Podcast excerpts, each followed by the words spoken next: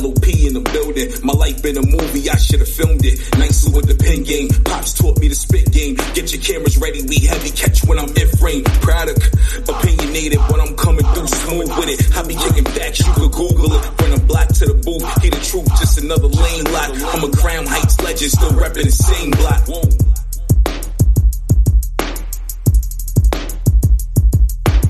You are now listening to the Life of Produk podcast.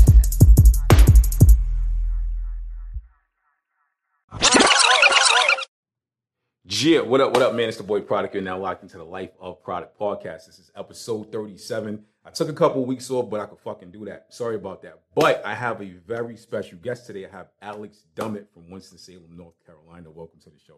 Thank you so much for having me. I'm excited to be here. Absolutely. Listen, you know what? This is actually my fault because we were supposed to do this a while back. That's all right. That's okay. No time like the present. Absolutely. You know what? Um, I think it's special to have you here because I've ha- actually had a lot of female business owners reach out to me that Sure. want to come to the show, and you're actually um the second one. Yeah, you're the second one. So thank you. Absolutely. This is what's I'm up. happy to be here. Give everybody like a rundown. What do you actually do?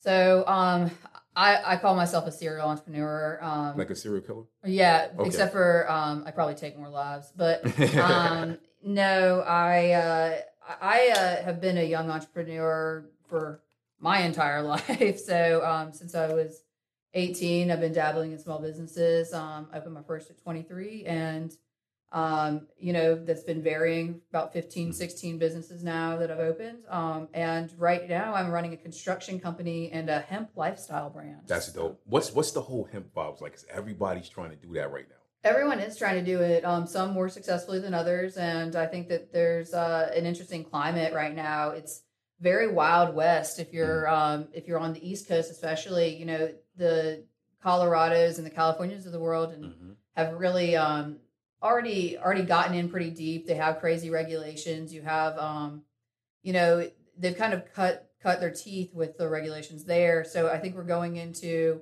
a little bit more chaotic of an environment, Mhm. but also we have the knowledge that those people have already gotten and able to use that. We flew out to Colorado not too long ago to see. Oh, I think what I remember. Yeah, yeah. so just seeing what was on the market, seeing what uh you know, hopefully marijuana is coming down the pipeline I think it relatively is. I s- think it soon, and you know, our hope is that as we uh, get into marijuana and those sort of things, that we can really help people. Um, my heart always lies in opportunity and Mhm. um, and also in just how we can give back. And I was someone that struggled and trying to cut my way. And I Mm-hmm. think uh, a lot of people that may not be traditional entrepreneurs will really be able to succeed in this. You know what? I feel like this is the renaissance of it right now. I feel like we're we're at that renaissance point point, but I feel like the government is somehow gonna fuck it up eventually. Because they kind of fuck up everything. They're fucking up cryptocurrency right now.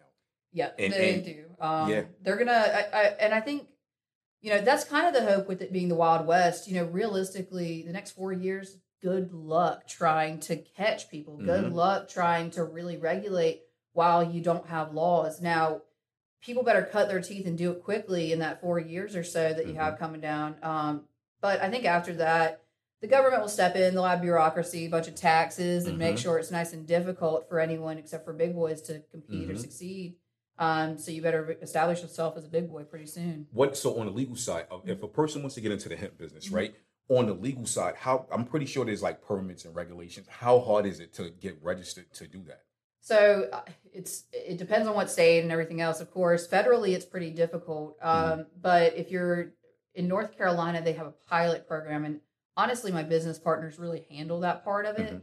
But my understanding is it's pretty lax, and I think that that's a good thing. It allows young entrepreneurs to figure out what they're doing, how they Mhm. regulate, and it also gives the government some time to you know to figure out what they're doing as well. Um, Mhm. I know that my friends that are growing hemp feel at first were like, oh my God, everything I grow is going to be highly inspected. No, now they just kind of take a picture, send it in. Someone sometimes shows up. Um, but the truth is, the government doesn't have the capacity to regulate something as as unimportant as hemp. You know, Yeah. uh, the truth is, go regulate the meth labs, go regulate the pedophiles, and leave us alone. Yes, I'm glad you said that because I feel like the higher ups, the suits, the pin pushers, they focus on the wrong shit. Mhm. This so like I don't understand how in certain cities and states people have gotten 20 years for weed, but pedophiles get six months in the registry. I got a problem with that.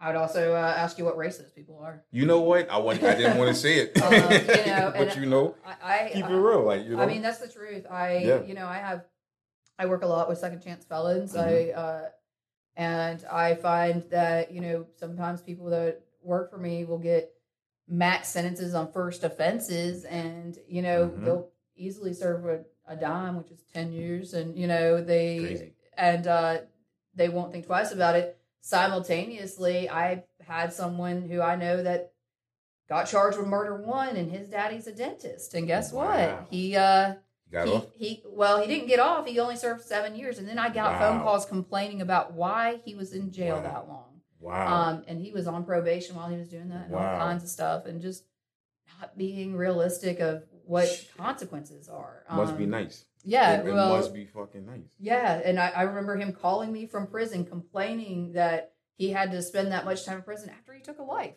Um, so it's uh it's interesting the level of entitlement and and the boys will be boys mentality Yes. that goes on. Welcome to Um, America. Yeah, You know, what I mean, I wonder, I wonder if Canada's like that.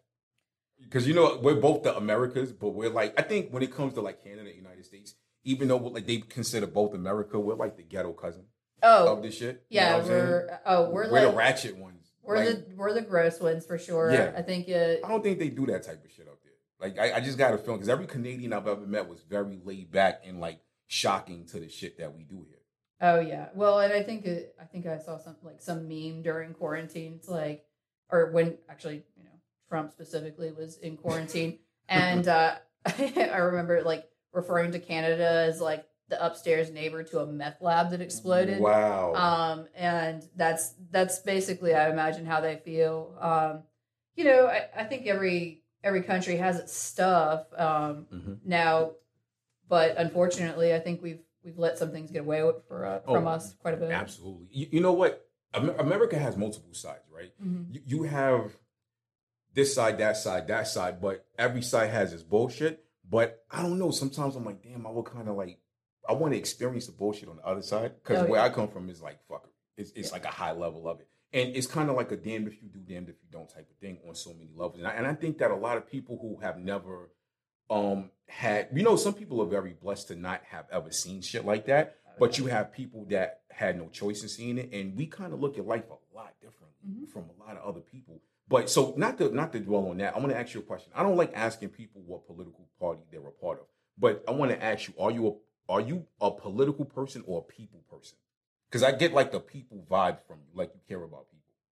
Where I stand, uh, well, and I mean, I'll just tell you, like I know enough to know that both both sides are kind of lunatics. Yes. Um, and you know, I kind of stand by that. Mhm. My, I think you have to be somewhat political to Mhm. to make impact for people. Mhm. Um, so I deal with a lot of city council and things like that on a small local level. Um, Mhm. but I have these hilarious rules for myself with Mhm. like politics. Like I will only watch news within a 30 mile radius. Mhm. Um, just because I know that I can affect change in that area. Whereas like as much as I'd love to say I'm going to Syria tomorrow, I'm not. yeah, And, you know, there's immediate problems here. Um, and I try to get involved with what I can and Mhm. have a, a hand in what I believe the right thing is. And uh, that that varies from political parties a lot. but that's that's a good attitude to have. I feel like with me, I had to step away from um watching the news. Oh, yeah. for like like the last four or five years after like Trump got in office, particularly when he got in office, because I felt like it was affecting me mentally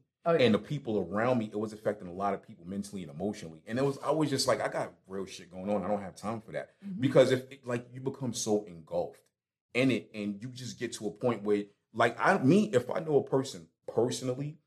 I don't want to look at them different because they support certain stuff, but then there's times I have, and I felt like it, it was like a it was like a, a double sided coin. It was like okay, but I personally know this person. This person's always been good to me, but it's like damn, can I fuck with you on that level? And I Mhm. felt like I personally had to fall back from CNN, from Fox News, all of it. And and you know half of it is lies anyway that we're being told. Oh, know? a thousand percent. And I, I jokingly, I have like this whole thing where I refer to I, only my family is wildly pretentious on one side of it, Mm. um, and so I like to upset them, and uh, I, I kept going to really, really inappropriately fancy dinners Mhm. and referring to Facebook news as the news, and um, I was like, That's funny. I'm like, yeah, granddad, did you see on the news today? Kim Kardashian, I mean, she really Mhm. let it all hang out. And my brother's like, stop calling Facebook the news. That's funny. Stop calling That's Facebook the news. But the truth is, it's just as real as anything else. It's people's perception. Mm-hmm. Um, and, you know, as far as, I don't know. I mean, the truth is, I see friends post ridiculous stuff. I had Mhm. someone, you know, posting some crazy stuff the other day. And uh Mhm. the truth is, like, I decided I'm not going to do business with that person Mhm. anymore. Yeah. Um, and I would like to say that I absolutely stand by that. And and there are certain deal breakers for me, and Mm-hmm. Yeah. and that's you know, and that's the time we live in. And if you Yeah. are going to be a bigot or whatever else, I I'm going to have problems. Because at the end of the day, your morality factor has to be at a certain level. You have to look at yourself in the mirror at the end mm-hmm. of the day. So if you don't, if you're not comfortable with some shit, like if you're doing business with this person and you're not fully comfortable, how can you fully do business with them at the capacity you was doing that before? You're gonna be shooken up every time you approach this person when you speak to them. And and I actually have been on that way for a while. Like, like I've known people who have done I can't say it on camera, but they've done wild shit. And I just had to say, you know what, I, I can't fuck with you that. Right. I mean, like things on levels you would be like, what the fuck? You Oh, know yeah. what I'm saying? So it's I, I can't I, I like my morality factor at the end of the day, since I've gotten older, like I've always had like a high morale, but since I've gotten older, that shit's kind of went through the roof. Mhm. And I have to protect my energy. Yeah. All the fucking way. Because if I allow those people like into my life, into my circle, I feel like that that energy is gonna roll over into the way I carry myself. Absolutely. And I can't do that. Absolutely. Not and. There's a you know, there's a lot of people that I um you know, I the truth is I don't want to give my money to them. Uh, you know, I don't Mhm. want to, you know, I'm sorry, I don't want to pay for your kid to Mhm. go out and spread poison or Yeah. whatever or you know, and and that's Mhm. where I you know, someone asked me not too long ago, they're like, "Alex, you know, I was I think I was referencing Chick-fil-A and how I just like will not return. Uh, My Mhm. daughter's my daughter's gay and I love it and you Mhm. know all those things and Oh yeah, didn't the- the, owner have like a problem with like like like gay people and he was homosexuality? funding a group in Africa that was murdering Wow. homosexuals and God. um so I yeah know it was that serious. Oh yeah, and Damn. so you know, I was like, you know, whatever. I'll get my chicken minis elsewhere. I'll make them or whatever else. You know, I it's just not worth it. And someone asked me in that conversation, he's like, you know, Alex, a lot of these big movie producers and things Mhm. like that have come out as human trafficking and, Yes. and things like that. And Mhm. do you think that they should go down in history and Mhm. still make you know their you know uh, make their royalties and everything else because they still were accomplished great minds of their time and i said absolutely not I agree. absolutely not i'm sorry but i think that if they hadn't placated to someone like that there was other equally as Mm-hmm. intelligent creative people that probably just didn't have the same opportunities or weren't in the right space at the right Mhm. time and those people deserve recognition not the people that uh that have squandered it with their own gluttony and perversions so Mhm. Speaking of human trafficking, I've I've went down a rabbit hole on YouTube, and it's like every time I do it, it was like I, I'll I'll call you and I'll tell you every fucking thing I did, right? Like Mhm. watching it and shit. But it's like every time I go down a rabbit hole on YouTube, halfway through it, I'm like, damn, why the fuck did I do this at two o'clock in the morning? Now I'm up watching all these videos. But a lot of I don't think a lot of people fully understand how bad human trafficking is. The shit is it's it's bad. Like I don't mm-hmm. know, I can't sit here and break down the numbers and the percentages of where it's at, but it's some shit that really needs to get addressed. And I feel like we worry about the wrong stuff as a whole. Like I was talking to my boy the other day, and I was like, "Why the fuck do we even have a United Nations? Why do we have a UN? It's mm-hmm. like a whole mafia meeting for nothing. It's if we can have human trafficking spanning from Colombia all the way to Europe, what are y'all doing about that? Right. Why are the numbers still so high? So going down the rabbit hole, watching documentaries like Eyes Eyes of Shadows, I think it was called Eyes of Shadows and shit like that. You walk away looking at life different. Mhm. You walk away looking at life different. And the crazy thing about human trafficking, it's not just little girls, it's little boys as well, spanning Mm-hmm. from newborns to like seven, 16, 17 years old. And these kids, I've watched videos of the kids that were rescued, they're never the same. Mhm. Never the same. I met one actually. I was uh when I was in uh when I was starting out my career, I was in my early twenties and I had just come back from an event and walked into the restaurant and this woman walked up to me, she's like, You look like you're in charge and I, and she handed me this note. And I, I didn't know what was going on. And she's like, Will you make sure that our waitress sees this? And I was like, and it was attached to a hundred dollar bill. And I was like, sure, you know, whatever. And then I, it was a comment card that we had left in our restaurant. Yeah. And on the back of it, she explains how her daughter had been kidnapped from Greensboro. Oh my god. Ha- and she had just picked her up in Washington D.C. from the airport where they had caught the guy. But the first time her daughter had smiled again was in that restaurant. That's great. And so you know, but Mhm. it, that it it it was close to home. It was in our restaurants. It was Mhm. A girl in the neighborhood. It was you know you never know. And You never know. I uh, it was really eye opening that that could happen so close to home, and it's tied to so many things. Mhm. That's why they need to get out of the hemp fields and go deal with something that matters. You know. Absolutely. I, I worked for a really big company for years. And um, I don't want to say the name of the company, but they gave us training on like what the how to spot human trafficking. There's like so many ways to spot it. So one day I seen a man getting arrested. So I'm like, "Fuck is going on?" So um, I saw one of my the co one of the coworkers we were working with at the end of the shift, and I said, "Yo, why were they arresting that dude?" And she told me because of there was basically a kid there, and from what we were trained for human trafficking, she recognized it, spoke to the kid. Kid, what he human trafficked the kid from another country. And watching the cops arrest him in the beginning, we were like, "Oh, cops always fucking with people," but then we understood why the man was being arrested. And this is like a arresting people for weed is bullshit. There are much more important things. Human and to me, human trafficking is really up there on the list within like the top five of shit they need to focus on. right now. Government priorities are wild. I mean, I'm just going to go ahead and say it. Um, I so I made a. I like to look at. Don't indict know- yourself. Oh, I don't incriminate care. yourself. Oh, shh. It- I'm I'm guilty. I'm sure of, of Yeah. everything that I'm about to.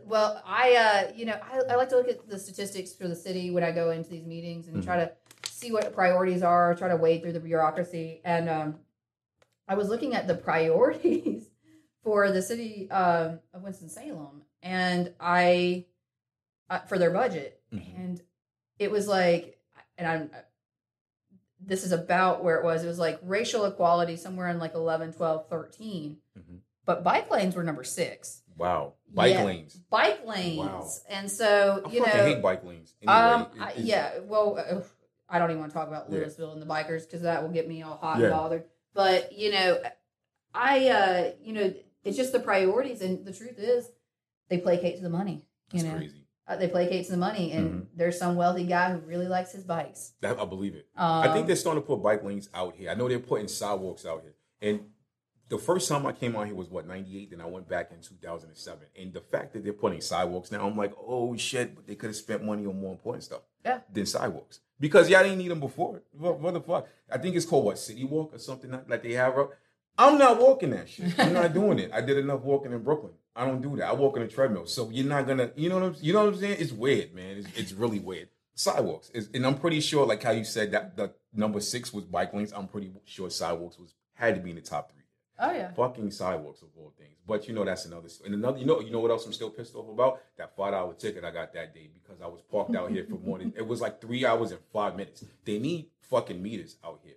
Like dead ass. Like I got a five dollar ticket because of the three hour parking out here. So me, no, no. What happened? Okay, what happened was I did move my car from the spot I was in to another spot. So I go to the police department. I'm like, um, why did you give me a ticket? She says because you didn't move it around the corner. This is what she told me. It was bullshit. So I was like, basically, you want me to make a fucking L shape to avoid a five dollar ticket. But you know what? I paid the five dollars. I just did it. Uh, You know what I mean? I think I'm a criminal in several states over parking tickets, but Yeah. I can catch me if they can. Yeah, you parking tickets bullshit. bullshit. I, you know, I spent too many mornings living in Brooklyn, waking up with like five minutes left to circle the fucking block. You know what I'm saying? I, I'm done with that. I am not about that life no more. I Well, swear, I'm not. You're in, you know, you're Yeah. in a, we're in the burbs, you yeah, know. but you know, I'm glad we are in the burbs. So Yeah. Let me ask you. So you were raised in Winston Salem, right? Yeah. So I was, uh, I was born in Winston and Mhm. uh, born and raised there, and it was, uh, you know, it's it's definitely grown up a lot. What What was the vibes like growing up in Winston Salem? Like like like childhood wise, like friends and just like what did you guys do for fun and things like that? So I grew up on. Um, I mean, I had a pretty privileged childhood, and um, you know, but my father also is a criminal defense attorney, so Mhm. had a and we had a building downtown. So when I was growing up, we grew up on the farm. You know, did a lot of running around out there. But my mom was one of uh, downtown Winston's urban pioneers, and that was a, a term used um, by the Hanes family, and they were trying to um, stimulate artists and innovation down in down in downtown Winston. Mhm. Um, and it started all on Sixth Street, so it was a really cool time. Um, watch my parents, you know, struggling young entrepreneurs, fighting all the time, struggling with money, all that sort of stuff. But It's definitely gonna happen. um, but you know, it, it was cool and it was eclectic and lots of weirdos and Mhm. it was very different. Downtown Winston has definitely evolved, especially the Trade Street area, Yeah. and now it's the city of art and innovation. And I just remember a woman named Millicent being out there on the sidewalk with her big old, you know, sunning Mhm. thing in her crop top in the '90s, you know, That's painting crazy. murals and. That's um, dope, man. Yeah, that's so- that's really dope, and and that's great that you have those memories because you've seen it what it was as as opposed to what it is now. And a lot of people, I'm pretty, I'm pretty sure a lot of people that were raised there, they don't even like grasp that. They probably just like, oh, it's nice, you know what I mean? But the the fact that it grew from that to that in a city like Winston Salem, which is right next to Greensboro, which is a bigger city, I think that's some dope shit. It, well, and I think you know the way I think Winston's done a lot right, um, and it's definitely it's got some stagnant wealth and stagnant ideas at this point. But I do think you know, our anytime you, and this is just a fact, anytime that you in, in- you encourage LGBTQAI communities and the Mhm. arts communities, you have economic development and wealth and Mhm. uh, more abundance. And the reason for that is uh, and actually I'm reading a book on this right now, but uh, when you accept people as they are, Mhm. they're able to flourish. And Mhm. rather than trying to say, you need to fit this box. Yes. Um, and, you know, unfortunately, Greensboro had an idea of what it should be. And I Mhm. think that they, they kept doing a lot of shoulds instead of creating Mhm. and leaning into their people. They just, they're like, oh, well, we need a greenway. Greenways are in now. And Mhm. greenways all over the place. you can't even Yeah. travel on it, you know. And they're they're like, oh, we need an arts district. Winston has an arts district. That's why it's doing well. And they're like, put the arts district in the most expensive part of town. Mhm. Starving artists that are creating can't Yeah. afford the most expensive part No, of town. They so, can't even afford art supplies sometimes. That's how serious it is. I think I think there's two things the LGBTQ community has that a lot of people need to take out a page out of the book, and that's organization and damn, I forgot the other one I was about to say. No, uh, organization and because I was just having this conversation the other day with somebody. Uh, org- is organization is a big thing, but it's oh fuck. I'm gonna call my boy Gerald and we're gonna talk about this. okay. But there's a lot, but like the way they're fucking organized, Mhm. very organized. And the thing you said that, what did you say? Finances come from it. Is Yeah, your Yeah. your economic development because yes, because economic development. It, it you you thrive. yes, you You really thrive. do. And I think people need to take a page out of that book. And I think I think right now, people need to understand something, right? And you everybody has their own opinion on shit. You can't be all about your race and all about your community, but hate LGBTQ. You can't be all about LGBTQ and the opposite. You can't. At a certain point, we all gonna have to stop fucking fighting. We're gonna have to because it's hurting us. Right. Especially especially coming off of the last four years of life. I mean, damn, the- the last four years of life was like having like um a dramatic family, kind of like how ours was growing up and shit like that. So, you know, at the end of the day, it doesn't matter if you're Republican, Democrat, liberal. We all pay taxes and we've all been fucked up before. So at a certain point, can we all just like stop the fighting and shit like that? But I have a high level of respect for the LGBTQ community. They're organized as shit, like Mhm. very fucking organized. And you have people in the LGBTQ community from different races. Mhm. So it's not about race. You know what I'm saying? It's about Right. a lifestyle. So at the end of the day, stop hating the lifestyle and take a page from their book. You know what I mean? And I don't care who doesn't like what I have to say about it. You know what I'm saying? I'm a straight man saying that shit. So at the end of the day, it's like it's to me it's all fuckery. When every everybody's down in this and down in that, and and people from from bigger areas, people from smaller areas, there is a median that we need to reach at a certain point. But I don't think is going to happen. Uh, that's my opinion. I, I think realistically, and it, I'm about to say something big and bold. Um, religion really crushes that because people Yeah. use it as a scapegoat, Mhm. and you know, rather than just saying, I heard for the first time in my life, I heard, and I'm I'm not a Christian. I'm just going to be honest about it. Mhm. Um, that I heard Christianity described as someone who has an excess of love pouring over their acceptance and love into other people's lives and i i believe that that specific person operates that way and everything else do i believe that's the average bearer of christianity no i think most and i've, I've been in plenty of churches um I, I i believe that you know a lot of it is about what you don't do and Mhm. then you suddenly have this safe community. And I Mhm. mean, I watch a lot of murder shows, and the most dangerous place you can be is in a love triangle in the South, just so we're all clear. And Yeah. that happens a lot in churches. There's a lot Yeah. of things that happen in churches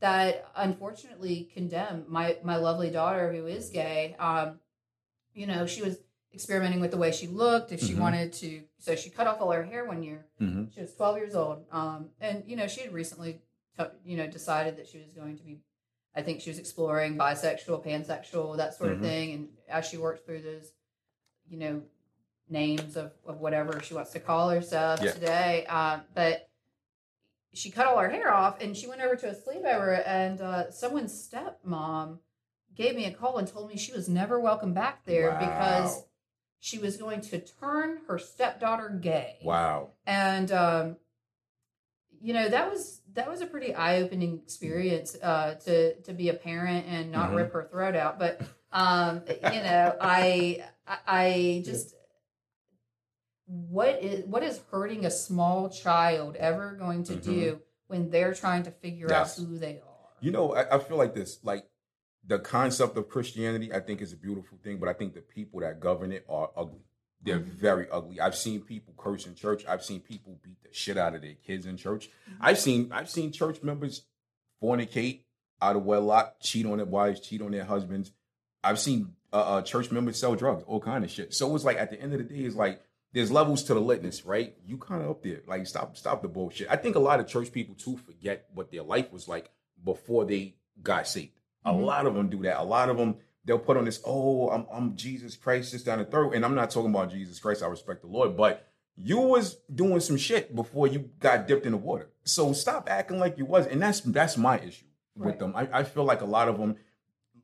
I, I could say maybe a handful of church people I've met in life have actually verbally said to me, I was doing this before I was in church. The rest of them just act like they note was all squeaky clean before that. And that's some bullshit. I, I know you wasn't. And you know what it is? Okay, so you have um different branches. Like you have like what regular church people, you have like the Jehovah's Witnesses and things like that. And I've had experiences with Jehovah's Witnesses, and some of them are like the dirtiest people I've ever met Mhm. and and not to down them, but from I didn't know a lot about Jehovah's Witnesses. I actually dated a Jehovah's Witness, and I was in a relationship with one, which I will never do again. Ever. I'm not never will do it again. So they they have a thing where if the I don't know about the men, I'm pretty sure the men don't have to do this, which is bullshit. The women, if a, if you're a Jehovah's Witness woman and you sleep with a man right now outside of marriage, up to a certain amount of times, you're gonna have to sit in a room full of elders, the men, and tell them in detail what you did. I think that's like the biggest bullshit I've ever heard in my life. So after conversing with someone about it, I said, you know, you was basically in there letting them get their rocks off, right? Mhm. You know what I'm saying? So I think that at a certain point, I don't I don't want to I don't want to say they need to like rewrite whatever their rules are, but they need to like recess this shit and come back and say, do we have to do it like that? Because I feel like a lot of people in church they they eliminate the humanity factor when it comes to a lot of shit. And any any church member listening right now, I don't give a fuck. Get mad if you want, but they hide behind the rules of the church. They hide behind the cross, and they just const. These church members still they steal church money. All I've seen what all Right. kind of shit. I remember I used to my, my homeboy. Um, he used to play drums at a church out here. So sometimes I pop in and go, "I is it Sunday? Let me go bong bong get saved by the lawyers." You know what I'm saying? Confess my stuff. You know what I mean? So I go, and um, me and my other homeboy, we would go, and I was I had a girlfriend at the time. There was a girl that went to the church that every time I would go, she would be in church trying to get at me. So one time I was at a gas station with my pops. So she's literally pull, she pulls up next to me. I'm like, oh fuck, there go the chick from the church, right? So I'm walking in. She comes up to me with a paper and was like, listen, I think you cute. I just want to like bong bong every now and then. And I said, I can't do that. And I'm looking like, damn, but you go to ch-. like it, it threw me off. Oh, Church yeah. girls be the freakiest chicks you will ever meet in your life, and I hate to say that. Like, no, no, no offense to nobody listening, and I don't mean to sound chauvinistic, but I like to keep it real. Church girl, I've met church girls that will get it in more than regular girls. You know what I mean? And and I've never understood that. I think it's because they were sheltered, maybe, and they were taught this all kind of stuff, and they're like, damn, that shit sounds exciting. Because you know, as a parent, me, okay, me as a parent, right? I not I try not to shelter them so much. I try to give them leeway to fuck up and see what's bad for them. So I feel like a lot of girls that were like raised in those hardcore church families were told, "I stop, you can't do that." But then telling a child not to do that is going to make them want to do that. Yeah, I definitely think that there's something to that. I had a, a couple close friends who went a little wild. Um, uh, but I think also, you know, it's just the idea that no matter what this, and again, I'm not religious, so this mermaid unicorn has decided that it's okay for me to do everything as long as I confess it. Mhm. Whereas, like someone like me who lives by strict moral compasses, Mhm. I don't think it's okay. Yeah. I don't believe that my inappropriate actions are okay no matter what. Mhm. And so I have to do the right thing the first time. Yeah. And I don't have a back back end excuse of, well, Jesus forgives me no matter what and loves me no matter what. I don't have that. I don't I mean everything Mhm. in my life is pretty pretty conditional and you know, not that I think that that's a, it's a it's a much harder way of living, Mhm. but I I find often that my choices are um are more moral Mhm. um in when And you come great. down to it. And you know that that's been an evolution as well. I will say that that that happened since I quit drinking, but but you know that's a whole different story. Now, how long have you been uh not drinking? How how long has that been been about two years, Really? so yeah, and so that's been um So like nothing, like no wine, no nothing. Nothing, nothing. Wow, no, not that. like a well. And I honestly, um, it, it was interesting when I set out to do it. I was like, I'm going to take a year off, Mm-hmm. right? Like because I had done like a month here and there. I think a lot of people do that where they're like, Mhm. oh, like I- it's time to take a break Mm-hmm. or whatever. And I'd done that, and I was like, God, like Mhm. I don't know that. Like I always kind of found, not that I was like a drunk or anything else, but I always found that like. Oh, maybe I shouldn't have said that, or like, Mhm. oh, like I wonder if I got a little bit weird, or like, Yeah. what did I flirt with that strange dude? yeah whatever. Like, you know, and whatever those those weird things are. Um, but I don't have any of that second guessing now. Yeah. I will Well, say it it changes who you are, it changes the friends you're capable of having. I mean, my I mean, even some of my closest friends are no longer my closest friends and Right, they just wow. faded away. Yeah. You know, it was just like It shows you like that that was like the common denominator or whatever Oh, yeah. y'all had in common, like the, the alcohol aspect. But what takes the edge off now? Um, yeah, lots of Delta Eight. Um, so you know, definitely some hemp products, things like that. Um, but I mean, I have to live a very specific way, Yes. so I have to exercise, or Mhm. I get all what I, I like to call it squirrely, where you know you get yeah, all like yeah, so just don't grow a tail on this. Don't, you know. don't grow a tail and shit. Like, Yeah. don't do that. Don't. don't. So you know, I, I have to exercise. I have to. Um, I have a pretty strict routine where I Mhm. I'll watch a TED talk. I write a thank you note. Mhm. I you know, and I make sure that I do those things Mhm. to try to touch my mind, body, spirit type thing, Yeah. um, or what I equate to a spirit. Um, Yeah. and uh, just I keep it straight that way. Uh, Mhm. but it's it's kind of it's a lot more navigating for Yeah. sure. Well, I definitely feel you on that. Like I've done like a, a whole lifestyle change, and Mhm. over like the course of short term time, I went from two forty six to two seventeen. Right. and stuff like that. Which is my my goal originally was 225, and I was like, fuck it, I'm gonna just keep on going. Mhm. But like I so I said on the show a while back on like the lifestyle of it. I try to do one thing a day that makes me happy Mhm. because life is stressful. Mhm. Being being have been a business a small business owner, podcaster, artist, still working, being a parent, shit, shit. It gets stressful. Like you just want to like I don't have any hair on bald, but you want to rip your hair out. I might Right. grow this shit in bond and pull it out. So I have to do these things to keep me going. So when I was younger, I used to take judo, and we had like a beginning exercise where you would sit on your knees, uh, sit up straight back, and you would just be quiet, kind of like a meditation type of thing. I actually just started doing that again a couple weeks ago, and I feel like it's done wonders for me. I struggle so hard with meditation, and I it's something that like, and I, I hate being this kind of person right now, but Mhm. it's just the truth. I hate being the kind of person that says I want to do something and doesn't do it, but I struggle with meditation, and Yeah. I think it's you know I'm someone who's lived through a lot of traumas Yeah. and has had a lot of like, and I have a lot of physical trauma, and Mhm. I know that if I could get into a rhythm or some sort of routine with it, it would be enormously helpful. But because of those reasons, also it's very difficult to sit Yes. still. Yes. um, I get it. I totally get it. and those you know and i i'm like it's one of those those pie in the sky things of like oh when i'm healthy enough i'll i'll be a kind of person that Mm-hmm. meditates and it's like no you do those sort of things Mhm. to become and you know it, it's uh it's definitely something i struggle with and it's so frustrating for me internally because i'm Mhm. like i see people do it i respect the hell out of people that do it and it's so good for you and i know i know know it but Yes. man getting me to do it's like pulling teeth um Yeah, but wait till you're ready. I will Yeah. tell you that. So for me, right, I'm one of those people. If I'm, I, I think 24 hours a day. Like I'll literally, whatever I'm thinking about before I go to bed, I'm thinking that shit in my dream, and I hate it because it's like, oh shit, did I really fall asleep? I know that sounds Mhm. crazy, but that's a real thing. So for me, when I do it, what I've done to quiet my thoughts and to quiet everything going on around me, I'll imagine I'm looking at a white wall.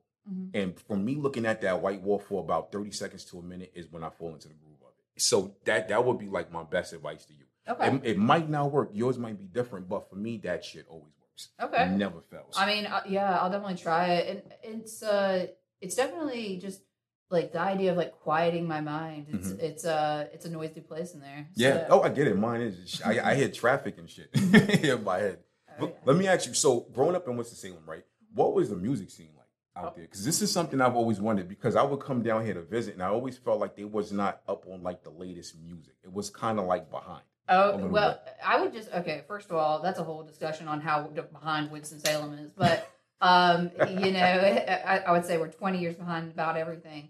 Um, but the truth is, I'm not cool enough to answer that question. Um, Oh, I uh, well, there's a you know, I know that there was Ziggies and things like that, Mhm. but they really, I just, I, I've actually heard it's gotten worse. Um, Wow. That the music scene Really? is actually like, yeah, it's just, it's just not what they they used to have. They don't Yeah. have the level of like, you know, in Greensboro you have the Blind Tiger, and Mhm. it's like, you know, you have these wild bands, and I think that it's so monetized um, with certain venues now that like the Mhm. people that are good and up and coming don't have a shot. Yeah. And Winston's kind of like that. Winston hates giving young entrepreneurs Mhm. and young artists shots. It's a it's Mhm. a I mean it's one of the hardest places in the country to to dig out of Mm-hmm. poverty. I don't know if you saw that.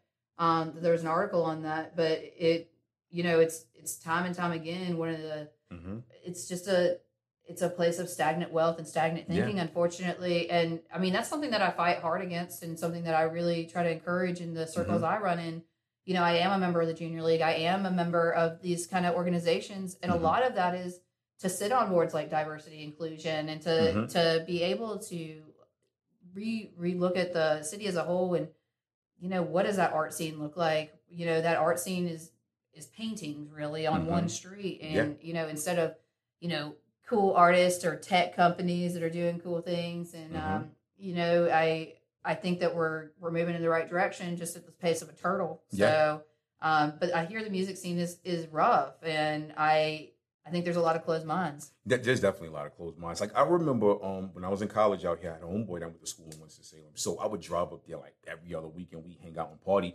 There are a lot of talented and smart people from Winston Salem that I've known from back then um, up until now, and they just never got a shot. Mhm. And you know, you know what pisses me off? Like, okay, those those same venue owners, those same people that are in position to put these people where they need to be, those are the same people that are stress shopping locally go to the mom and pop stores, but you have a local talent you will not give a shot to, and you are the person that can change their whole life. And I got a problem with that shit because I've been in some shady areas and went like bad areas, like oh shit, this person can sing, and I've been when you go up Dr. Martin Luther King Boulevard, like the little, the little, they had a club.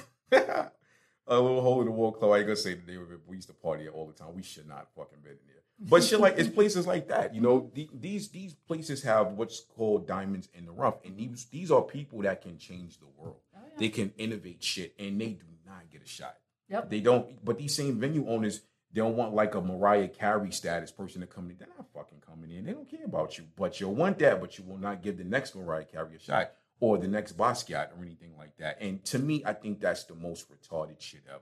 Yeah. And I hate using that word, but it's ass backwards because when you give that uh, uh talent a shot and everybody gets to see it, it brings more money, Mhm. way more money. Look at the J. Cole. J. Cole was a, a kid from Fayetteville, North Carolina. Nobody outside of North Carolina even knew Fayetteville was a city right and shit like that. He blew up. Now everybody knows about Fayetteville, North Carolina. So it's it's situations like that. But I don't think that's ever going to change. I and I You know? and I I don't know. I mean, I hope one day that I'm the kind of person that owns big buildings downtown Winston, and that that's that's where that changes. That know? would be great. and you know, I I I I spend a lot of time talking to entrepreneurs and and people in that um in the space that own those sort of venues, or even even my friends that are managers of places like that. And um, you know, I'm thinking of one venue specifically, the main one.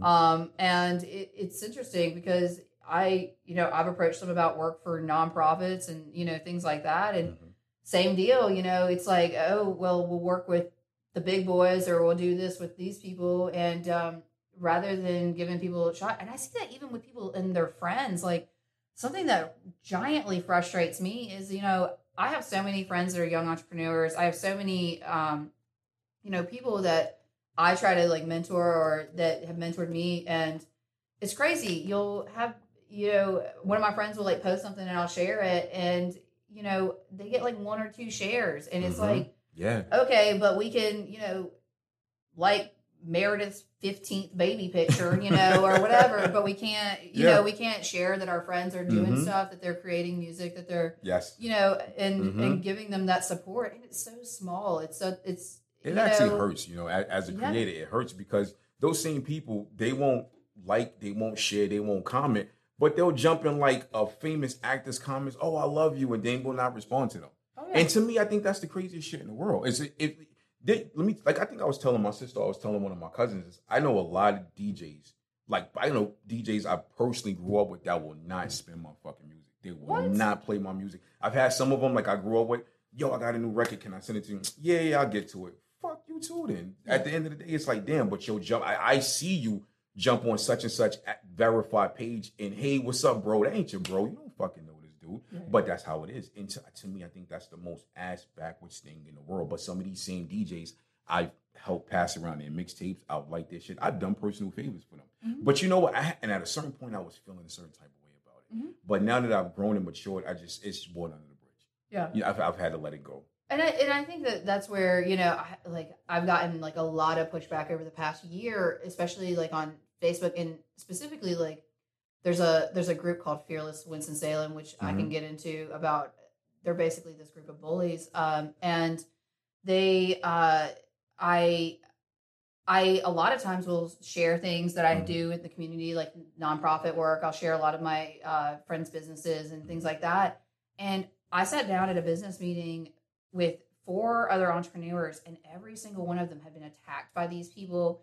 Had been like, you know, basically like this cancel culture of like, Really. you know, uh, yeah, of these like, you know, frankly, like stay at home women that just like are making a bad name rather than supporting people in the so community. up, and there's, you know, no one's saying anything, no one's doing anything. And, Mhm. and I even reached out eh, to them and, you know, there's other people, but a lot of people have been like, oh, all she does is share business stuff. She's just trying to make money. And it's like, wow. whatever you know sure i got this is how i survive um and i wish that you guys could be supportive of a Mhm. single mom who's worked really hard um but that's, so okay if you're up. not and that's so messed up. and there's so you know there's these groups of people that frankly have never worked that hard in their life course not. and they don't really understand that you know there are times where you know i've gone without eating to feed people's families there are Mm-hmm. times that i have you know like sacrificed huge huge things to be able to Mhm. give back to my community through either employing people or other things and and i get attacked for it because because i want to do business Yes. or because i want to support someone else or you know one of my friends Algenon Cash is he's awesome and i think he's really um he's amazing and he has some really controversial opinions in a lot Mhm. of communities and a lot of people reached out to me over him as well and supporting him and Mhm. you know it, it's interesting because they're like oh all all he does is try to do you know all he's trying to do is uh, get money from these restaurants and really what he does is every day he goes to different restaurants and supports them Mhm. every day Mhm. he seeks them out and it doesn't matter it's a it, he they they still give him backlash like he's trying to Mhm. Trick someone and Mhm. and it's not tricking someone it's just needing some support it's it's asking for your community to uh to support the, the little guy and Mhm. it just doesn't look in the Which same they should shape be. They should be doing that. It's got to be mind-boggling to a person such, such as yourself that you directly see it. You're right there seeing what he's doing, and you're seeing how hard he's working and Mhm. everything he's putting into it, and also watching people giving him the backlash at the same time. oh yeah oh yeah Some some shit I just can't figure out. Just like the whole cyberbullying thing. I never would when when cyberbullying first became a term. Mhm. I never really I didn't I didn't think it was real. I didn't. I was like, eh, this is bullshit. Because to me, the internet has an off button. yeah exactly turn it gotta- off Listen, I could people. I, if I showed you my block list right now, you'd be like, damn, my block list is long. Everything from my phone to Instagram, I, I have a very even Facebook. I have a very long block list because I don't mm-hmm. play that shit. Mm-hmm. It has a, a, a, an off button, but for a lot of people, especially kids of this generation right now, like we can talk to them all day and let them know I block it or block the person, delete them. But there's just something there that doesn't uh, always allow them to do that and to just blow this shit off. And it's gotten so bad. Like there are kids that have committed suicide over cyberbullying. Oh yeah. And shit like that. You for if a person sitting here telling them, like I've literally seen people in comments go kill yourself, kill yourself. I me, I'm I've never been a person, oh, call the cops. But if a person does kill themselves over some cyberbullying shit, you should get charged for that. Oh yeah. You should get because you you know better. You Mhm. you know better. You you knew by you saying that shit, it could have happened. You basically incited murder. You encouraged this person to kill himself. You should get some. There's got to be something Mhm. that that legally can be done about that. But I don't think that they're ever going to do anything because, like we said, the government, police, they all focus on the wrong shit. They're going to focus on their bike lanes and shit Mhm. over that. It- Oh, it's yeah. it's wrong. If you, I don't know what the percentages of that, but I'm pretty sure someone did right now did a study and pulled it up. It we'd see big numbers of people that were edged on to commit suicide. Oh, absolutely. I think that there's a lot of it. I mean, my daughter, I mean, especially in like the teenage area, she's 16 Mm-hmm. I mean, it's it's horrible. It's hor I mean, and I I'm lucky that my daughter's so good, but Mhm. you know, she's come to me on multiple occasions where Mhm. kids have been saying things and I've had to intervene or call parents and Yeah. you know, not just even you know, also like just things as simple as self-harm. You know, those sort of things are so Mhm. prevalent now. And just how do you, you know, you regulate it, Mhm. but you know, the truth is, oh, it wasn't me, it wasn't me, or whatever. of course, And- of course, they're gonna say that. We and- might even have like the uh, uh we might have like a sheet of comments that they left and still see, and they're still gonna say it wasn't done. oh yeah, The oh, I got hacked. This is what they're gonna say, which is bullshit. We saw you say it. Man up, man up, and say that you said it. Just how you wanted somebody to kill themselves. But this this is a very delicate era right Mhm. now for kids, and a, a few kids are starting to listen to my show, which I didn't think was gonna happen Right. actually. And I'm glad that they're listening because now you get to hear an adult perspective that from an adult that doesn't live in your household. Mhm. And to all of the kids listening, if someone is telling you to kill yourselves, block them. Block them. Don't do it. Just block them. And I was actually talking to, I think I was talking to my son about this, about how the internet has an off button. But some of these kids just don't get it. Mhm. They, they're so edged to once a person, you know, comes at them like that in their comments, in their DMs, they want to go back and forth with them.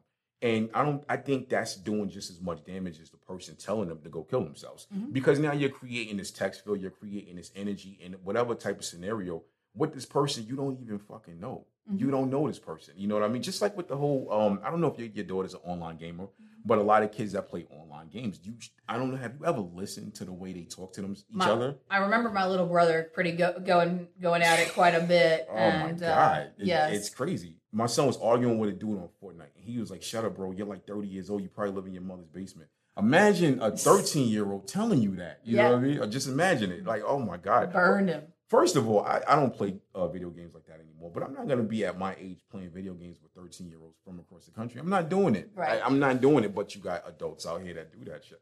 Uh, uh, imagine me, 200 something pounds, 38 years old. What's up, bro? You finished your homework? You want to play? I'm not doing that shit. I'm, I'm just not doing. I can't. I, I spend my time doing creative shit or relaxing or doing other things. So, oh man, I know people listening. I get people that jump on my DMs weekly every time the show dropping. they're mad about Oh shit. Man, they're gonna Like, be I- mad. That's fine. fuck, go, go play fucking Fortnite and get over it. What the fuck? Like I don't care about that. But I just feel like as an every we all have our opinions, but as an adult, like I, was raised that you don't play with kids, and I was raised kids to stay in the child's place, but adults need to stay in their place as well, and that's something nobody talks about. I I feel I've had a lot of challenges around the subject recently, you know, and I think a lot of it's having to, you know, I've been dealing with like a lot of people in their early twenties right now, and I um man, I struggle to relate at this point in my life. It's um it's a you know if someone still has friends in college or like friends that are still in school, like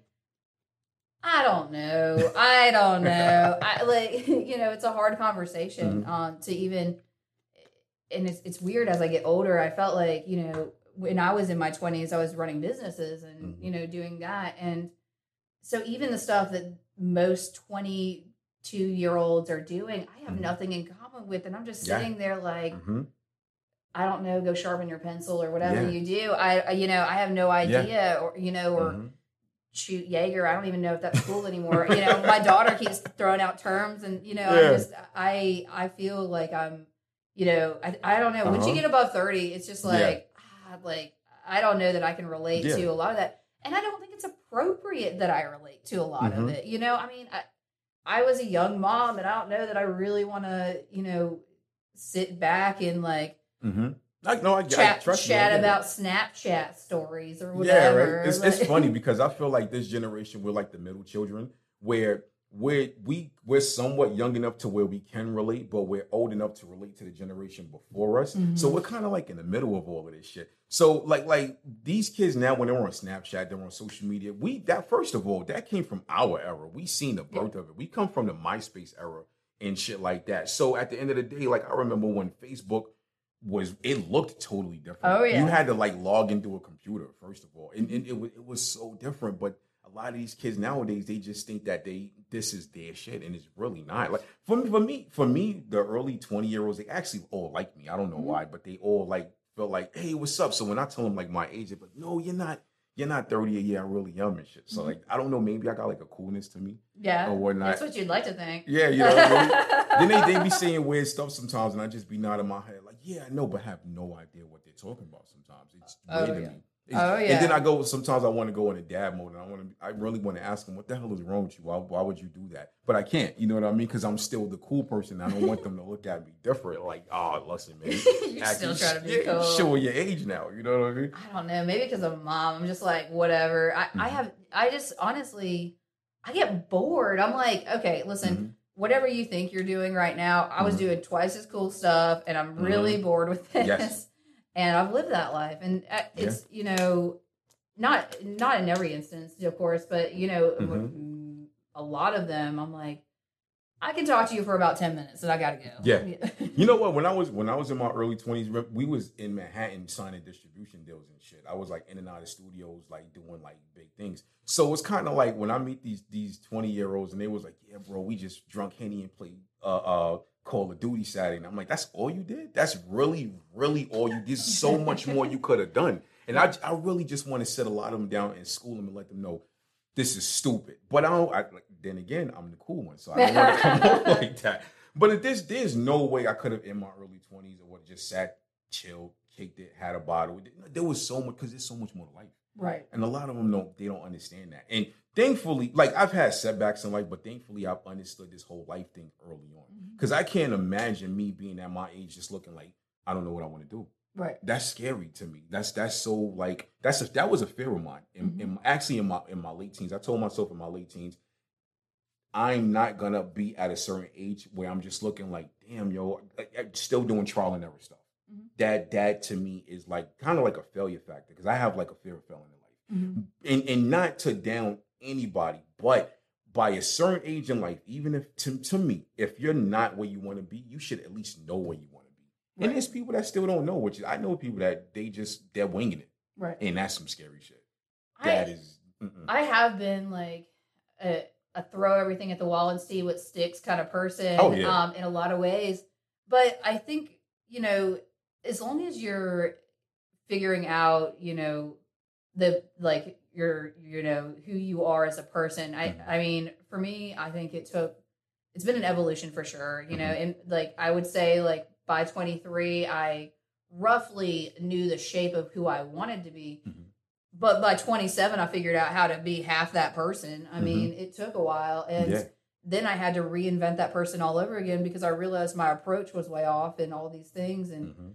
and i think that that's where you know it can be an evolution it can be you know and i've you know started different careers and different lives and been different kinds of people Mm-hmm. and i like to say i've fallen in love more than the average person as well Oh, and, we, we know, all have, and, then we all end up hating that person after it doesn't work. well out, you what I know there's a few dead bodies but um, you know I, Word up. but I think that that's where, you know, it's okay to reinvent yourself, Mm-hmm. but where you lose me is this like indecisive crap, like hmm of not picking a place, not trying Yes. something. This like this Mhm. empty vacancy that people get into where they're just like, well, I'm just going to like do this and then this and then this and like, you know, whatever. Mhm. Like my mom loves to say okay, it's college, marriage, children, or whatever. Mm-hmm. And like she used to say that as a mantra, which I didn't do any of that um, in the right order. um, Mhm. and that's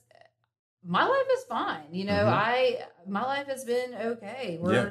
you know we're trucking. Um, but I think that there there is no right answer or right way to do it, but you still got to participate, and Yeah. that's you know the participation. I'm glad you said that about, the participation part. A lot of people they don't they don't get that. Yeah. They don't. And back to what your mom said, what she said, uh, school, what she what she said, uh, college, marriage, children. And it, that does not work for everybody. No. It does not work for everybody. You have to kind of make your own blueprint at a Mhm. certain point because you could try it and fail, and then you're gonna you'll be in a hole. Like Mhm. you'll be. You know what's crazy in life when you get put in a hole, the way you have to dig yourself out, it's muddy shit. Oh yeah, It's muddy. People, a lot of people who've never been there, they'll never understand that. They won't. And you have to dig yourself out. You might have to dig yourself out financially, uh, emotionally, mentally. How do you do that all at one time? right. It takes a very, uh, a, a very high level of strength to get there and still smile every day and function. Yeah. And, a- and a lot of you know what shouts out to the people who've never had to do that. I don't like y'all because i've had to do it. But you know we, we I'm, you never know. You might have to do it 10 years from now but at least you know how to do it if you've done it before. And um i was talking to one of my boys. He, he listens to the show every week. And we were just talking about this. And he said whenever you find yourself in this hole you have to backtrack and look at what got you in there Mhm. before that. And I, me the few times I've been in there, I didn't do that. I was like, damn, how am I going to get out? I didn't backtrack and say, well, what got me in here?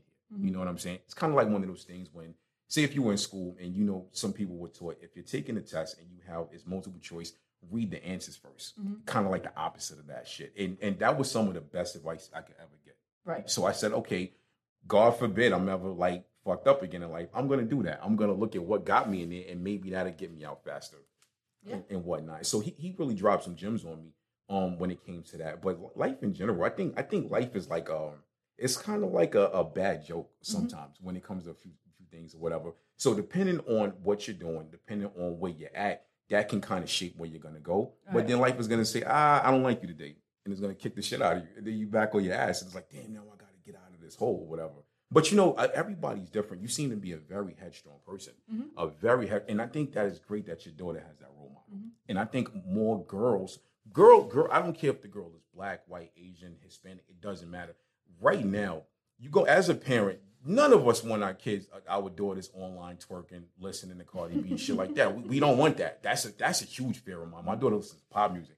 Thank God, thank baby Jesus. You know what I'm saying? My daughter's into like anime and shit. So anytime she wants some shit off Amazon or whatever, I buy that. You don't gotta ask twice. I'll get it.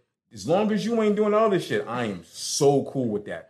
So to have like young girls following this way and not going with the trend of society, I think that's like the biggest blessing I've ever received in life. I have a yeah. I, I like to tell people I'm like yeah. My daughter just doesn't ask for much, and maybe it's, she's an only child, so maybe it's some only child stuff as well. But I mean, if I can, I just do. Uh, And I mean, she doesn't. She she's she gets Mhm. good grades. She does what she's supposed That's to. great. Um, and that's where you know whatever a 15 year old mother can raise a successful Mhm. child, and Yeah. you know that's where I I think that she's doing really well, and I but I have that too in me. I'm like, oh, she wants something, I've got to get it because she just she doesn't ask for much. She doesn't want much, Yeah. and uh, you know, and she's so good that I'm like, all right, well, I, I mean, I see her friend. One of her friends was on PCP at Oh one point. God. Yes, I mean, like not now, but you know, I, I heard about this. And I was like, okay, well, I don't know about you being friends with her. She's like, well, I, she's like, she's not doing it anymore, but she had to go to recovery and all Oh this my stuff. god. I mean, she's a junior in high school. That's kind of okay. You shit. The Yeah. only juniors in high school I knew was smoking weed, but most of them was smoking weed. Like Yeah. PCP is like a whole nother level. oh yeah. So you drugs are gotta act. Yeah, now. you gotta act. Who the fuck introduced this child to PCP? Oh, yeah. Because it's not like she just woke up one day and said, "Ah, I'm gonna skip weed. I'm gonna do this." Right. There's no way. no. There's there's no way. There's no way. And I think the adults who do shit like that never get the blame put on them that they should. They, Oh, they yeah. never get the consequences that should come with that. Because most of these kids, they didn't just wake up one day and want to do drugs. Somebody introduced them to it. oh yeah. Oh and yeah. that's a that's a conversation society ain't ready for. Yeah. In my in my opinion, did not. Well, and I think that that's you know something. I mean, I, I think the internet has changed that quite a bit, like the access and Mm. Well, like, awareness. Yeah. But she, you know, I was talking to my daughter about it, and I was like, Kara, like I don't know about these people, and Mhm. you know, and so you know, I limit who she's able to hang out with, of course, but Mhm. I, I mean, yeah, like you know, just young, just having sex at Oh, yeah. twelve and Yeah. things like that, and just all the things that you really Mhm. um don't want are very prevalent today. Yeah. Um, and especially with the internet. oh yeah, Internet, music, every it's right there for them. It's like a one stop shop. So back in the day when you had to get the birds and the bees talk, now it's like, nah, let me just go on Google real quick, or let me just go on Instagram, and it's it's it's scary. oh, th- I mean, and really think, scary. I mean, my daughter's just a weenie, so she just won't do any of that sort of stuff. She's Mhm. like, I mean, I, I tried to have a conversation with her not too long ago about it, and she's like, "Mom, I know all this. Please stop it." like, you know, she's like, "I have the internet. It's fine. Like, I got Yeah, this. Like, yeah. don't don't embarrass both of us now." I, I, I had to talk with my daughter one day, and I, I initiated, and we were on Facetime, and I could tell she was just so like, "Damn, I don't want to have this talk because it was awkward." But it's, we had to have it, and the, I started out like this: "Boys are fucking nasty," and that's how I started out. Boys and that, and you know, and it was like a whole hour long awkward talk. For her, it wasn't awkward. For me, I don't care. I have like mm-hmm. no filter, but it has to be said because God forbid something transpired in life, and then she'll say, "Oh, well, my dad never had this talk with me." I don't want to be that father. You know what I mean? I try to be hands on.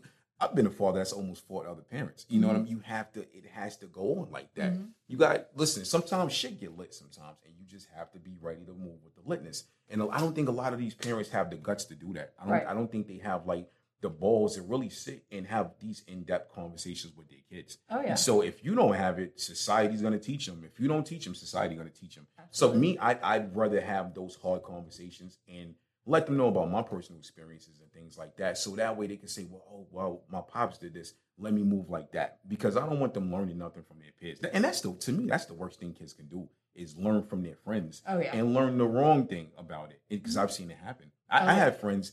Um, so when I was in school out here, I, I I went back to New York one time for like a Christmas vacation. So I had like a best friend. Um, God rest his soul, he passed away. He moved around right around the corner. So I'm like, oh, I'm gonna go see one of my mans. We're gonna kick it. So I was not a big weed smoker in high school, but every now and then I would get it in. So I'm like, yo, we're gonna go roll up. Fuck it. I go to the crib and he I didn't even get to see him. He was like in the bedroom with a girl. There was like four or five other friends of mine that was there. So I'm kicking it out, and the vibes was weird, really weird. So I'm like, okay, what are we gonna do? One of them pulls out this big ass Aladdin sword looking mirror and cuts up an eight ball. And I'm like, yeah, it's time for me to fucking leave. 'cause I don't, I don't, I don't do this. So um, he was so the dude that pulled out the eight ball, he was from Carroll Street. I ain't gonna say his name, Carroll Street. So he goes, yeah, man. As you see, man, life got hard. I was like, I fucking see it because we're like 17 years old and shit, and this is what y'all doing. Never went back. Yeah. Never went back. N- never. But the good thing is, my homeboy before he passed away, um, we had a block party one day, so I slid through after the block party, and we sat in my car and we talked for like an hour, and we had a real heart to heart about how he changed his life and he was doing better, and I could see it. Mhm. Funny shit is, a week later, I saw the dude that pulled out an eight ball. I was at a mall in Long Island. He just looked bad. Mhm. He was rocking like the same afro from like '97, and it, it just looked bad. So Yeah. you know, me being me, I wanted to really sit him down and try to school him on shit, but he was too far gone. Yeah. And it was sad to see that. We like imagine being 17 and your 17 year old friends are about to snort cocaine. Oh yeah. This shit was disgusting. I had a um I had an experience with actually a friend that also has passed away since then. Um and he I remember in high school, I was about 16, 17, and he shows up at, you know, beautiful house in Buena Vista, Winston-Salem, you know, Mhm. and he opens up some foil inside of his car Ooh. and says, I have black tar heroin. But I don't Um, even know what that is. Um, I well, I that's the only time I've ever seen it.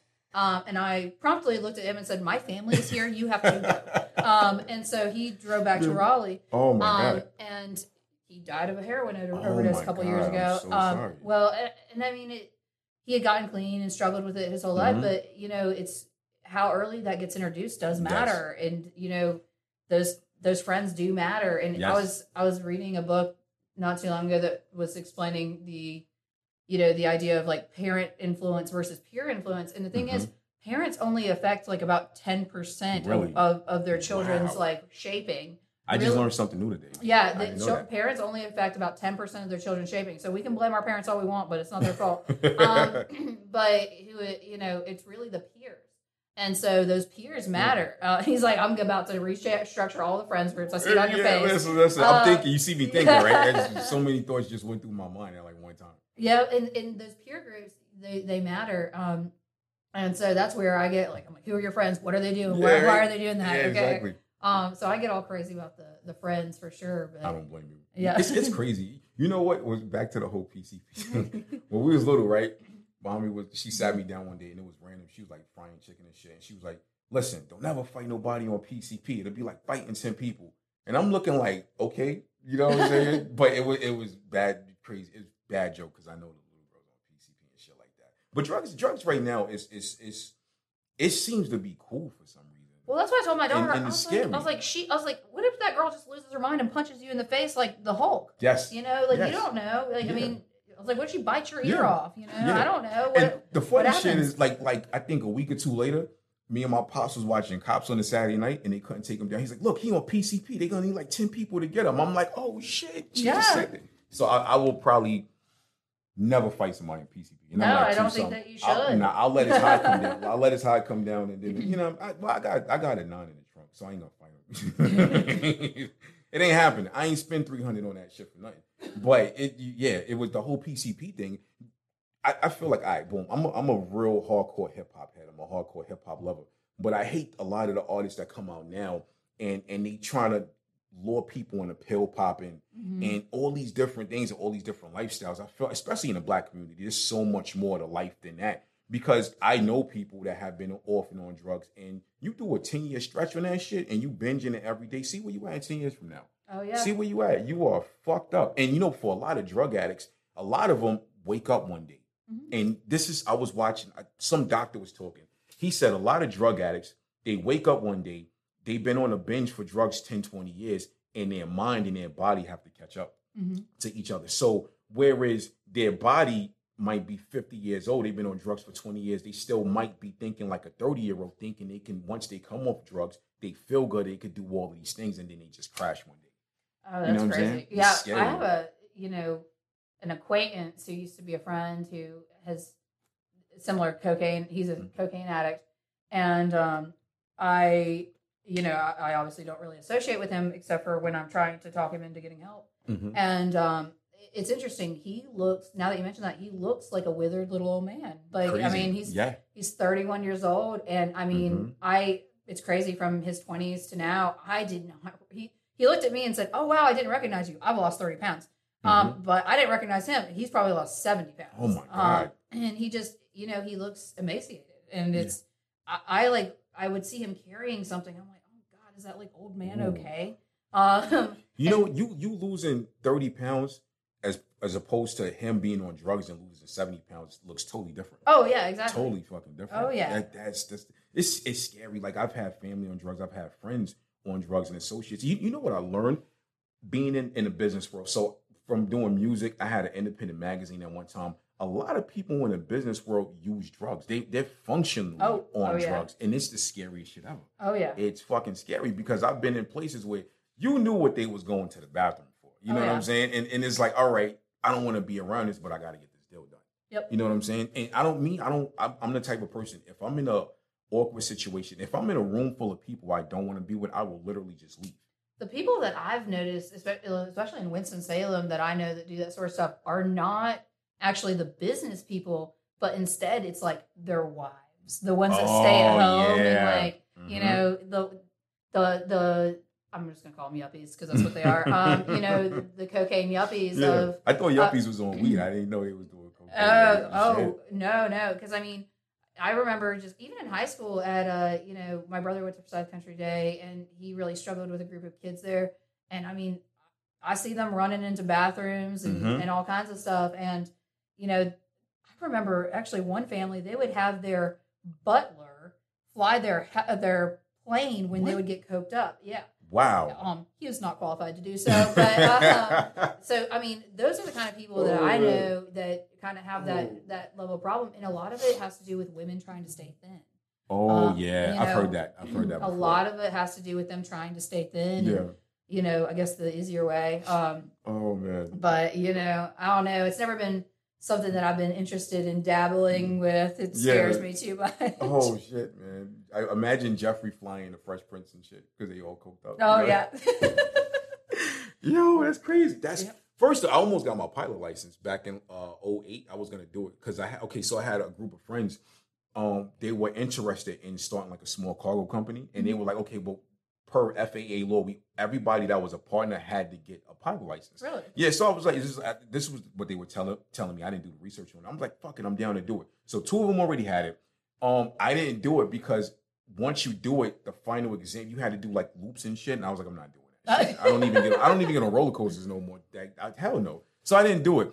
But it's hard as to flying is hard. Yeah. It's really hard. So imagine like you're not qualified. Right. Who talked? Did he go on YouTube or some shit and watch a video before he did it? I honestly, it's crazy. I think he had done it so much Oh my god. that yeah, no, and I, I mean, there's there's all kinds of wild stories that I mean, I'm and I'm friends or I'm Yeah. friends with one of these people, so that's how I know all this because a family member told me that her family was doing all this. Oh man, that's Um. So this was a plane, not a helicopter, right? Oh, this is a plane, like Okay. a personal Oh, plane. okay. Um, and so yeah, but I would, I, and I don't know how if he landed it. I have no idea. But I was just like, what in the world? I hope he got paid. Like, I hope he got a raise for that shit. He he need a promotion because you you flying shit. Yep. he he he's uh he's a bury the body kind of butler. So Oh wow, yeah. He so he, Geoffrey is dope. Man. Shout, Yeah. shout, no, I'm gonna, he's Alfred. I, fuck that. Yeah. Geoffrey's here. Alfred is right here. Yeah. Shit, I need to get rich and get an Alfred, man. Bury the body for me, yo. Listen, the day I get rich, I'm getting an Alfred. I want him to have an English accent, and I want him to have like an army pass, and he's with the shits. Because if something pop up, he got me. You know what I'm saying? He might have to fly a helicopter. You know. Have you seen the show Dynasty? No, I haven't seen it. Oh man, it's terrible. I watch it when I work out. Um, but it's it's very similar. They have a, a butler like that. And, Oh, that's funny. Yeah, absolutely. You know what I've been watching when I'm on the treadmill? I started watching Startup. Did you tell me to watch Startup, or was it somebody else? Somebody told me to watch Startup, and I Uh-huh. was like, "Fuck it, I'm gonna watch Startup." Okay. The shit is good. Really? I It's haven't real- seen it It's, yet. it's really good. It's really good. It's, it's about uh, so a girl. There's a girl and two dudes, and they all come from like different lifestyles or whatever. And she's starting her own um cryptocurrency, Mhm. and they're the only ones that want to invest in the shit. Everything is going bad. There's like a dirty Fed. I'm like, oh shit, made me want to start my own crypto. You know what I mean? You know what? I got a homeboy that actually asked me about that, and I had to tell him I don't know every fucking thing. Yeah, I think I have like this vast knowledge of shit. I was like, you tell me, go figure out, and you tell me how to do this shit because everybody's trying to do that now. Mhm. This I just I had a I saw a bottle of Pepsi and it said Pepcoin on it, and I'm like, is Pepsi starting like a own their own cryptocurrency or some shit? Which is Oh. it, it's cra- everybody's doing. it. I feel like so many people are getting, so many companies are getting into crypto. I feel like commercializing it is going to hurt it. Just how with the government right now is trying to regulate it. Commercial everything that gets commercialized gets fucked up. Look mm-hmm. at look at look at the whole marijuana game with them commercializing it now and trying to regulate it and put all these laws on it. So I feel like once we get out the Renaissance era, it might decline a little bit because of the whole commercialization of it and shit like that. They're, they're putting, I hate to say it, but you know, they're putting the weed man out of business. You Yeah. know what I'm saying? All the fucking way. You know I mean? Unless he got that fire. You know what I'm saying? So if we can't merge that type of gap to where, okay, quality is a big thing, right? Mhm. When it comes to the hemp and shit like that. So how how do you bridge that gap where the local guy got like the best shit ever, but the company has like mediocre shit? But it's legal, so you want to smoke. Do you go back to the weed man or do you go to like, you know what I'm saying? The company that has like the legal shit you won't get in trouble for. Because Yeah. I'm not a weed smoker. I don't know. Well, and I think that you know you can kind of see it in Oregon right now in places like that where I mean, I mean they've got more illegal grows than they have legal grows, you Mhm. know. And the truth is, it's you know the government needs to get real. You know, Yeah. like the, it's too expensive. No one's gonna do it. You know, tax it and make it ach- approachable and give people a chance to get into it like Mhm. normal farming. Um, but right now, what they've done is they're trying to take advantage of something that they think that they can win on hmm but I mean, regular like tobacco and you Mhm. know, chill out a little bit. Um, because right now you have so many people trying to grow. Um, and this happens in any emerging industry. You'll see it in tech or anything else. You know, you'll have Mhm. all these small guys, and then the, the small guys will start dropping like flies once Yes. they go bankrupt. And Mhm. you know, you'll have a few big big people. You have that in like meal home delivering. I don't know if you guys have heard of Blue Apron, but I haven't in a while. Yeah, no, yeah. Blue Apron is pretty dope. Yeah. They're, they're pretty dope. but like they have the same kind of space like you know they have like freshly and all these other other competitive hello fresh and all that hmm and you know they're in a very similar space Yeah. as you know th- this the same market and they're going to have the same kind of fallout um Mhm. but i mean i'm kind of hoping that with the fallout that happens over in california and colorado that the major stuff can be sorted out there Yeah. while we're kind of in the wild west still. Um, Mhm. And I think that you know, unless something changes federally, that you know we're going to have that for a little bit. Yeah, I think it will. I, w- I was talking to a, a business owner, a farm owner from Connecticut about three years ago. And I think they at the time they were trying to legalize it in Connecticut. And he he said some crazy shit to me. He said so the panel of people he was working with, they were having meetings with I guess like local government. What they were trying to do was, okay, you know how if you get pulled over and you've been drinking, they give you like the breath test, a breathalyzer to see how drunk you are. Right. right? Alcohol leaves your body like that. Marijuana stays in your body for 30 days. But the fucked up thing is you could smoke last week and then next week get a drug test, it's in your system. They were trying to develop a test that would show how long ago you smoked and to prove it wasn't in your system at that time. Mm. Which I don't know if they actually finished it, but I thought that was a great ass idea. Right. Because if a person smoked two weeks ago and they get a random drug test at work, they're not gonna go fuck up some machinery because they smoked weed two weeks ago. Right. So to me, I think I think that's something that needs to come into development and be finished. Well, yeah, exactly. And I mean, you have to think about liability on workers' comp and things like that. As a business owner, that's Mhm. something I think about regularly. Yeah. Do I care if my employees go home? I don't care if my employees go home and smoke meth as long as I can't tell. I mean, I'm just just straight up. I don't Yeah. care. You Um, could probably tell because you meth mouth is serious. Well, I mean, I'm not. You know, I really, I, I don't think I got have any of that. But Oh, you know, yeah. I mean, the truth is, like, I, I don't care what you do at home. I don't care what you, you know, as long as it doesn't affect the business or me. Yeah. But the truth is, like, as long as Monday morning they're not, they're Mhm. clean. But you know, I I am certain my employees, you know, I have employees that smoke weed and Mhm. and you know things like that, and I know Yeah. that I have employees that smoke Delta Eight THC, Mhm. which is legal THC. Yeah. And, you know, if they get hurt on the job, I'm Mhm. worried that, you know, they won't pass a drug test, Yeah. you know? And it's like, they weren't high at work. I know that they weren't high at work. I Mhm. was, you know, I saw them, talked to them, but Yeah. the drug test will still say the same thing. Yes. Um, and do I think that that makes sense? No, I think that, you know, insurance should still have to cover it and Mhm. everything else. Exactly. It's crazy. I had a job one time um, when I got hired. I had to go to the building to uh, take a piss test, and there was a lady that worked. At, I was at the airport, and she worked for another company, and she got random that day, and she was like in the corner crying, and they were telling this lady for ten minutes, "Miss, you need to hurry up, come on," and she was like whispering, "I'm about to lose my job," and I was like, "Damn, this is really crazy," because you never know why she's smoking weed to pass the time. It might not. It might not be some recreational shit. She might have really been going through some shit in life, Mhm. and she just needed something to take the edge off. And I'm looking at myself like there's like so much other shit they could be like drug testing for and firing people for. I, I had to fight a lawsuit one time. Real talk. I'm downtown Brooklyn. My last name start with a W, so I'm the one that got to fucking wait all day and shit. So 12 o'clock comes, we break for lunch, right? I go across the street, get a sandwich, right? So I'm, I'm trying to go in the bathroom to wash my hands and make it back in time. For 10 minutes, I'm knocking on the door. And I'm like, okay, I don't hear nothing running. What the fuck is this dude doing? One of the lawyers, one of the court appointed lawyers that was whatever, was in the bathroom, comes out, faces all red, coke on his nose. He was like, Yeah, sorry, bro. I had a fucking stressful morning. I needed a bump. And I'm like, I should fucking snitch on you right mm-hmm. now. So, and it pissed me off. So if people like that can be in position to do that, then these workers who just, you know, smoke a little weed here and there, which I'm not a weed smoker, but these workers who smoke a little weed here and there, but are still functioning, y'all should leave them alone. That's that's just my opinion and, and shit like that. That that's just how I see it. But you know, to me, I feel like a lot of these companies, these these execs and these company owners, they do all kind of shit. Oh, yeah. But in my opinion, they go hard with that type of shit, not just for insurance purposes, but to keep that revolving door going.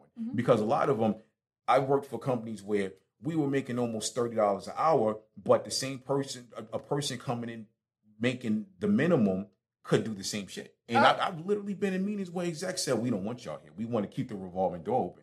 Did you really just say this shit to us? But this is how companies think. It's true. Yeah, they save money. They they earn capital off that by getting a seniority person out the door. They bring in somebody that doesn't even have insurance for ninety days, and they're making whatever amount of money uh, uh, uh, uh, per hour. So it, it's it's real shit. It's it's deeper than just wanting to see if you got drugs in your system. Oh yeah, You know and, I, and I had a, um, you know, I had an experience with some executives that I did some consulting for, and one of them got so messed up one day, or actually, he got messed up the day before, fell asleep in someone's bush. Wow. His wife and kids could not find him. Oh man. We could not find him, and so he got found the next day. Oh man. and uh, you know, simultaneously was like you know doing all these other things and you know th- they would i mean but they would fire one of their low level employees like that Yes. if they talked back or Yes. Mm-hmm. if they reported anything or Exactly. um and it, it's it's really amazing it's like oh okay so like so you guys can do certain yes, things but we can't. You know what I mean? It's, and it's, I've always had a problem with big corporations and shit like that. But you know what? It's it's one of those things. So I, I look me, I look at it like that's why I kind of wanted to take the necessary steps on my own to start a business and try to build it because I want to be able to operate how the fuck way I want to do it. Like I'm not a weed smoker, but if if I'm fully engulfed in my business and that's all I'm doing, and I don't have a job on the side, and I want to roll up today, I'm gonna fucking roll up. If I want to eat an edible, I'm gonna eat edible. That's what I want to do. The so the freedom aspect for me is also what drives me. What Right. what what? Let me ask you a question before we wrap the show up. Right? What drives you as a business owner? Because I see you're a, a people person and you're a mother and things like that. What else? What else in you is keeping you going? I would say, um, so uh, being a 15 year old mother, it was really about opportunity. Mhm. And I, you know, being a people person, I Mhm. really do find that my heart lies in giving opportunity. So that's where I, you know, really just feel like I thrive. I want to be able to give people the chance that they never had to be able to feed their families or, or whatever and have a peaceful life. Yeah. And the crazy thing is, um, I've met people that actually have that same attitude as you, and I think is I think is a beautiful thing. And a lot of people, but then you have people that's just in it for the money. Oh, yeah. They they're just in it. But I mean, I'm not mad. Get the money. I'm not. But there's I'm not be- there yet. There's got to be more of a purpose. There's got to be more of a purpose to this shit. But oh, okay, also before we wrap the show, I want to ask you one thing, right? Okay, to to to the little girl out there listening to the show right now, that's 15, 16 years old. She's about to graduate high school. She wants to go to college and she wants to be a business owner. What would you tell her? What what advice would you give her as far as the foundation of it? Where what's her starting point? I would say uh, question everything, ask yourself why, and uh, find your purpose. Uh, Mhm. the, if you find your purpose by asking why, you're able to really, uh, you're really to, able to direct what you want to do. And I think that asking myself why at every turn really, really helps. I think that's great. Okay, to that same little girl listening, right, who's gonna experience failure for the first time, what advice would you give her as far as failure goes? Because she's gonna fail. Oh, um, well, my father likes to say, "I'll fail hard and fail, fail fast, fail often." And uh, when you when you know you're failing, take a nosedive. Um, You know, I always know I'm doing the wrong thing if I'm starting to fail quickly, um, Mhm. and I know I'm doing the right thing if I'm if I'm succeeding quickly. And uh, you you really know. Um, and if you start struggling against it, you you really just you're gonna it's gonna be harder. So just Mhm. just lean into your failures learn what you can be agile and uh, make sure that you're able to to change when when times come get hard I think that's dope. Thank you so much for coming to the show. This was great. We rocked out for almost an hour and a half. This Yeah. this was and you didn't complain about the hot ass lights. no So thank you. And you came all the way from Winston Salem. I Yeah, fucking appreciate it. Thank you so much. But yeah, it's the boy Produk. We just wrapped up the Life of Produk podcast. I'm gonna see y'all next week.